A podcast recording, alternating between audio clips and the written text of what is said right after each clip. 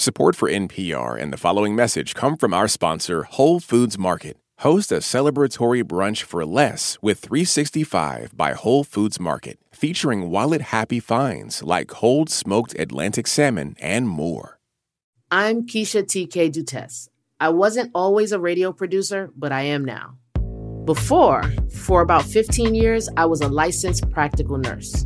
Yep, stethoscope, CPR, urine collection, temp checks all that. It taught me a lot about how strong I was. It was intoxicating to be needed. It instilled a characteristic of dependability in me that I will never lose. It also paid for my college education, which helped me pursue my passion in media. And those regular paychecks, they definitely gave me a stability that I was scared to lose if I left.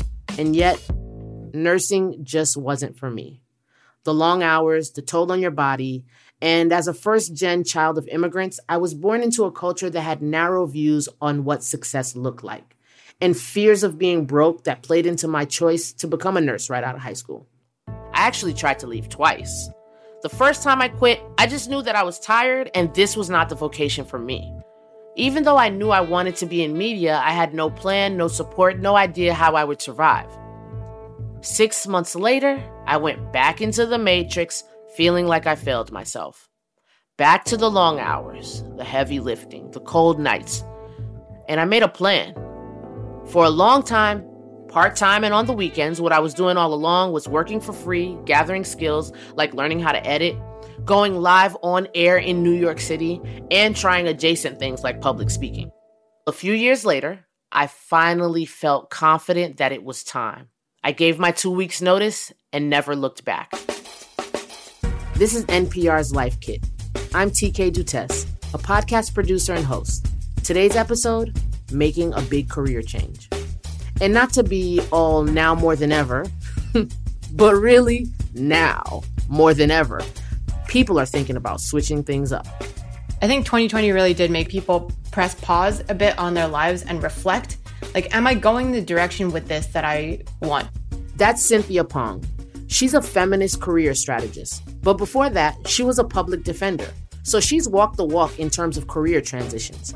Her clients now are facing big changes in their careers and come to her for guidance. There's also some people whose industry maybe got really decimated by the economic fallout. So they're in a place where they need to career change more out of necessity. So, if the events of this past year have you thinking about different career possibilities, this is the episode for you. I've invited some friends to talk about their big career changes, answer some questions, and share advice. And right off the bat, here's some advice to reframe how you think about careers in the first place. The career is not a ladder anymore. That model no longer works for most industries. Rather, it's more of like a portfolio. So you do one job for a while, gain some skills, work with a team, and then when you do move on to something else, you bring all those experiences with you. Instead of a linear trajectory, you're creating a portfolio to show off all your experiences. Once you adopt that mindset, working towards a career move is going to feel a lot more doable. This message is brought to you by NPR sponsor Progressive Insurance. You call the shots on what's in your podcast queue. Now you can call them on your auto insurance too with the Name Your Price tool from Progressive. Tell Progressive how much you want to pay for car insurance, and they'll show you coverage options within your budget. Get your quote today at progressive.com. Progressive Casualty Insurance Company and Affiliates. Price and coverage match limited by state law.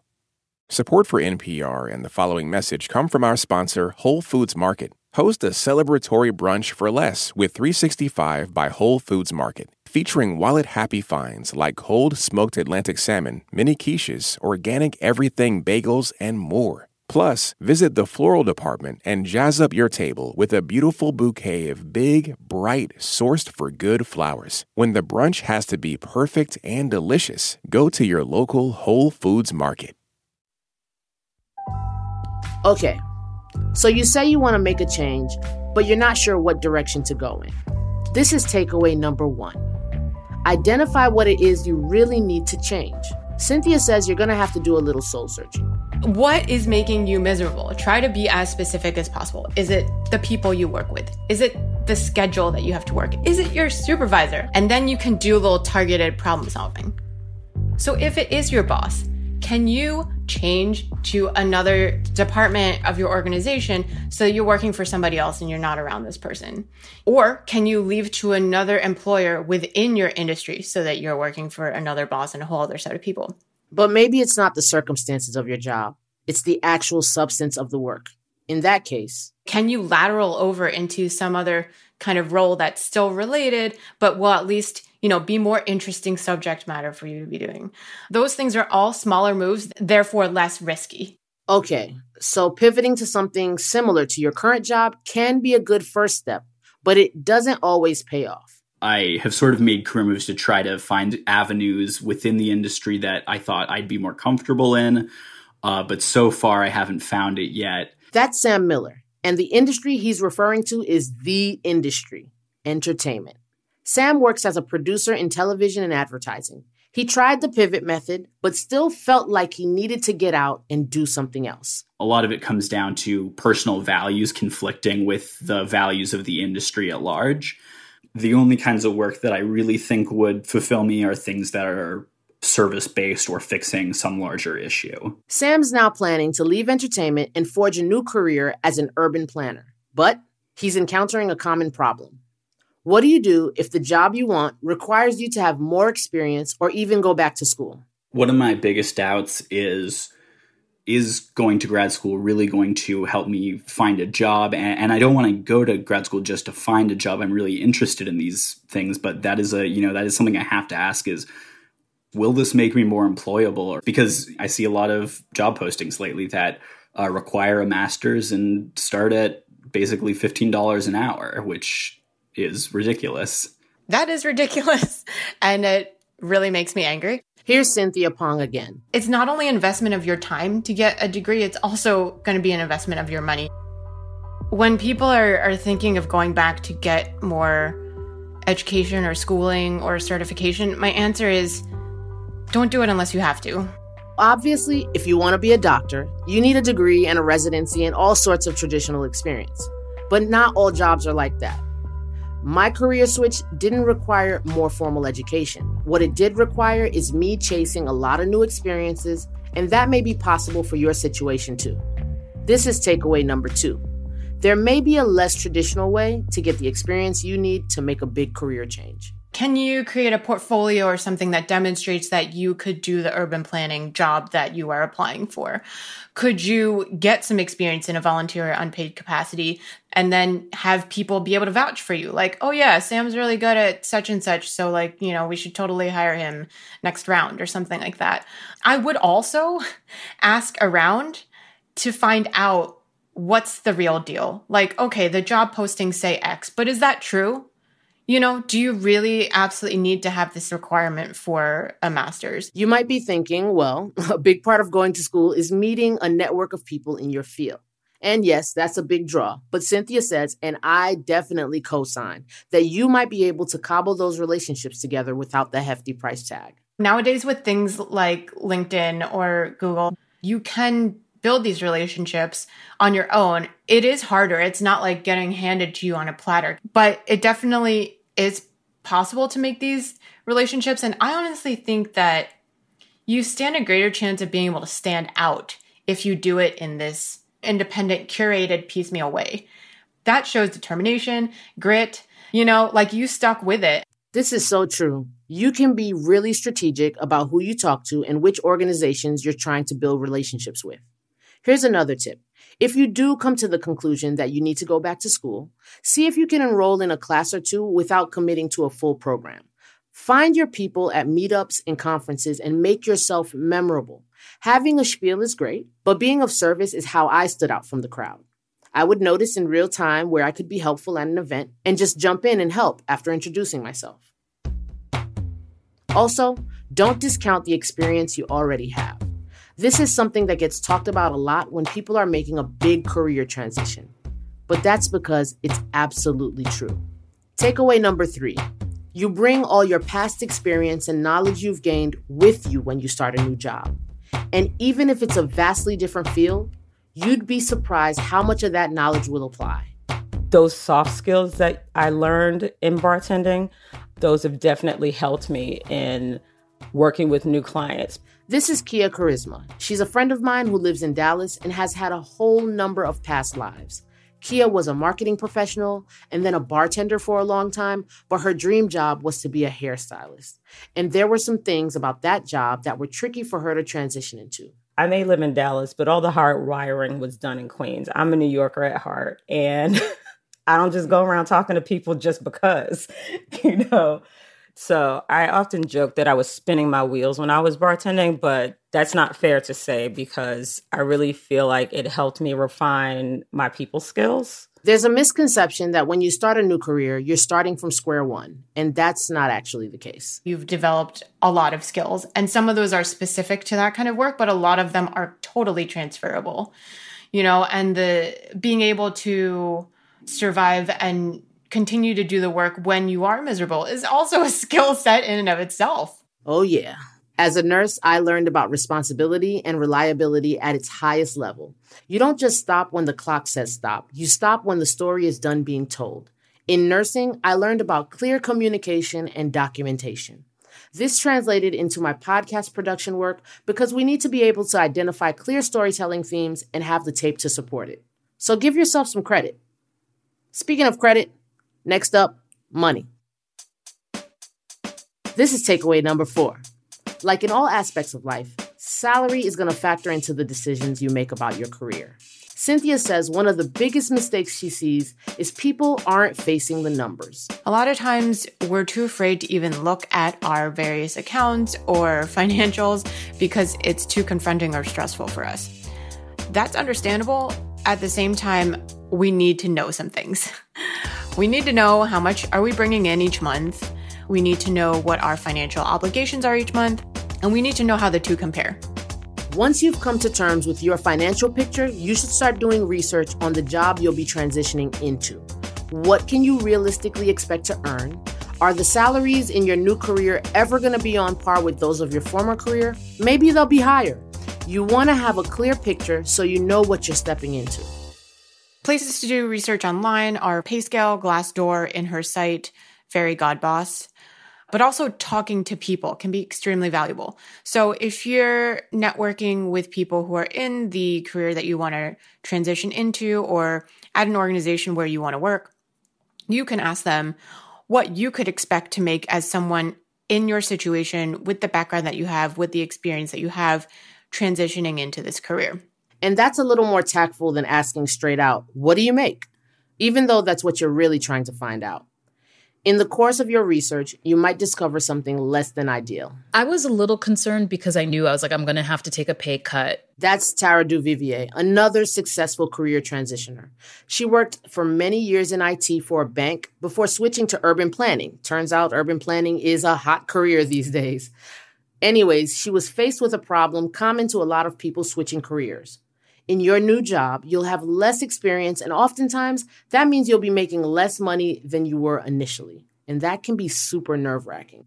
I was just worried about what this would look like, like how bad, you know, how much less money am I gonna make? Like, will I be able to make decent money? Do I have to move back home? Do I have to get a roommate? Do I have to, what am I going to, I just didn't know. Cynthia says there are a few ways to soften that pay cut blow. One is plan ahead. So get a raise in your current job first if you can, so that you are earning more money that you can then put away and save up a cushion to supplement your lower income later on.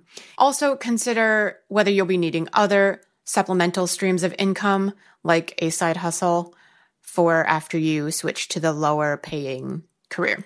And don't assume that just because you're starting in a new career that you'll be making entry level pay you can make the case that you're bringing a wealth of experience and transferable skills. If a pay cut is inevitable, Cynthia suggests using it as fuel to really plan out the next few years. Spend some time thinking about a timeline to ask for promotions and salary increases. Figure out what skills you need to gain to advance in your career as aggressively as possible. It's been 15 years since Tara left her job at the bank, and she's earning more now than she did when she started out in the nonprofit urban planning world. It took a while to build her salary back up, but I just never regret it. I used to leave the bank and it's great. Like, you know, okay, I did my job, but I had nothing to show for it. And with every job that I've had, I've, I have something, I've walked away with something. I can walk down a street and say, I built that or I helped build that. Money aside, there's something else you'll need to rely on during this transition. It's the homies. Takeaway number five tap into support networks. This could mean family, friends, coworkers, classmates. Look to people whose advice you trust to support you through this process. But Cynthia also says keep an open mind and be ready to hear their true feelings. If everybody in your family and your friends in your close circle who previously have been supportive of you and your life in other ways is like, uh, TK, are you sure? I would actually recommend taking a beat and analyzing is there something that they're onto that I'm not seeing here? because maybe there is. If every if that's the consistent response you're getting, then you sort of have to first ask, is there credence to what they're saying? And if there isn't, because there might not be, then I would say find your support somewhere else. Maybe talk to a therapist or spring for a session or two with a career strategist like Cynthia. Maybe you can find a group of people in your profession that can offer support and advice. Your network is your focus group. Don't underestimate the effect they'll play when you're in the middle of this transition, in your chrysalis, hustling day in and day out, planning your metamorphosis into your next act. It's a tough process, and you need your people by your side. Okay, you heard all our tips you're plotting your next big move. The hard part is coming up actually doing it. That hesitation you might be feeling might be tangled up in emotions about leaving your current job and the path that you were on. Like, definitely feel your feelings, you know, and if you need to be sad about it and mourn the past however long of your life, like, do that so you can process it and then be able to move forward. But I don't believe that, you know, having sort of this backward focused, regretful thinking is very productive. Here's our last takeaway. Number six, you got to keep it moving. Otherwise known as the shoulda, woulda, coulda principle. Because time only moves in one way, the sooner you start building a foundation so that you can successfully change careers, the sooner you're in it. You know, we often think about the risks of change, but we don't think so much about the risks of not changing. And the risk of not changing is that time is passing you by. In other words, YOLO. You only live once. And if you need more inspiration to kick you into gear, have a listen to some of the people I spoke with who changed careers. I feel liberated. I do believe in a calling. And I absolutely do believe I found mine. Like sometimes I still sit back and question, like, Stephanie, are you doing what you want to do? Are you taking steps towards your goal? And every day so far, every time I ask myself that question, the answer is yes. When I finally made the successful transition to producing and hosting, I had a birthday retirement party. Say it formally. I it. what? I retired. I quit. Yeah! I felt no regrets or second thoughts, and I was ready to take on this industry full time and dedicate myself to the work that I wanted to do rather than the work that I had to do. Celebrate your wins at every step. Lastly, I want to tell you about a Japanese concept called ikigai. Roughly translated, it means reason for being. It's basically four overlapping circles. So, like a Venn diagram times two. One of the circles is all the stuff you love doing. Another circle contains all the stuff you're good at doing. The third circle, things you get paid to do. And the last one is what the world needs. Ikigai, your reason for being, is the thing smack dab in the center of all four circles. Now, you don't need your job or your career to fulfill all of those circles. But I do think you will be happier if your work life and your life life cover most of those four things. So if you're doing a job that is something that the world needs, that you're good at, and you can get paid for, you're missing the thing that you love. So just find another way in your life to do the thing that you love, like in your free time, your community work, like in your home life. At the end of the day, try and find a career that ticks as many of those circles as possible. But remember, you're not defined by your career. You are a full person in and outside of work hours. And things change. We've all learned that this year. Your current job may not tick all four circles, but your next one might. Make sure you're finding fulfillment and happiness everywhere you look. So, let's recap. Takeaway number one if you don't know where to start, identify what it is you really need to change. Takeaway number two consider less traditional ways to get the experience you need to make a big career change.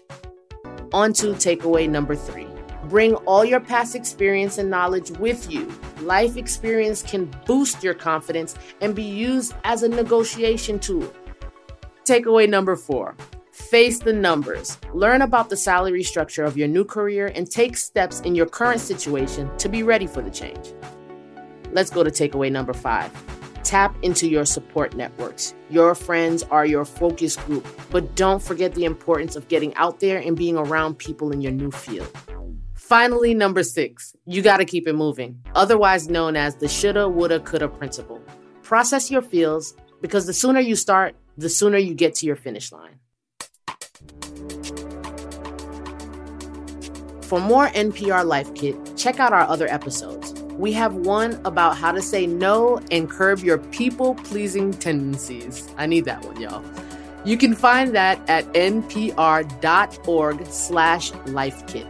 And if you love Life Kit and you want more, subscribe to our newsletter at npr.org slash lifekit newsletter. If you've got a good tip, leave us a voicemail at 202-216-9823 or email us a voice memo at lifekit at npr.org. This episode was produced by Sylvie Douglis. Meghan Keane is the managing producer. Beth Donovan is the senior editor. Special thanks to Cynthia Pong, Nikki McClendon, Tara Duvivier, Steph Adele, Kia Charisma, and Sam Miller. Our digital editors are Beck Harlan and Clare Lombardo, and our editorial assistant is Clare Marie Schneider. I'm TK Dutes. Thanks for listening.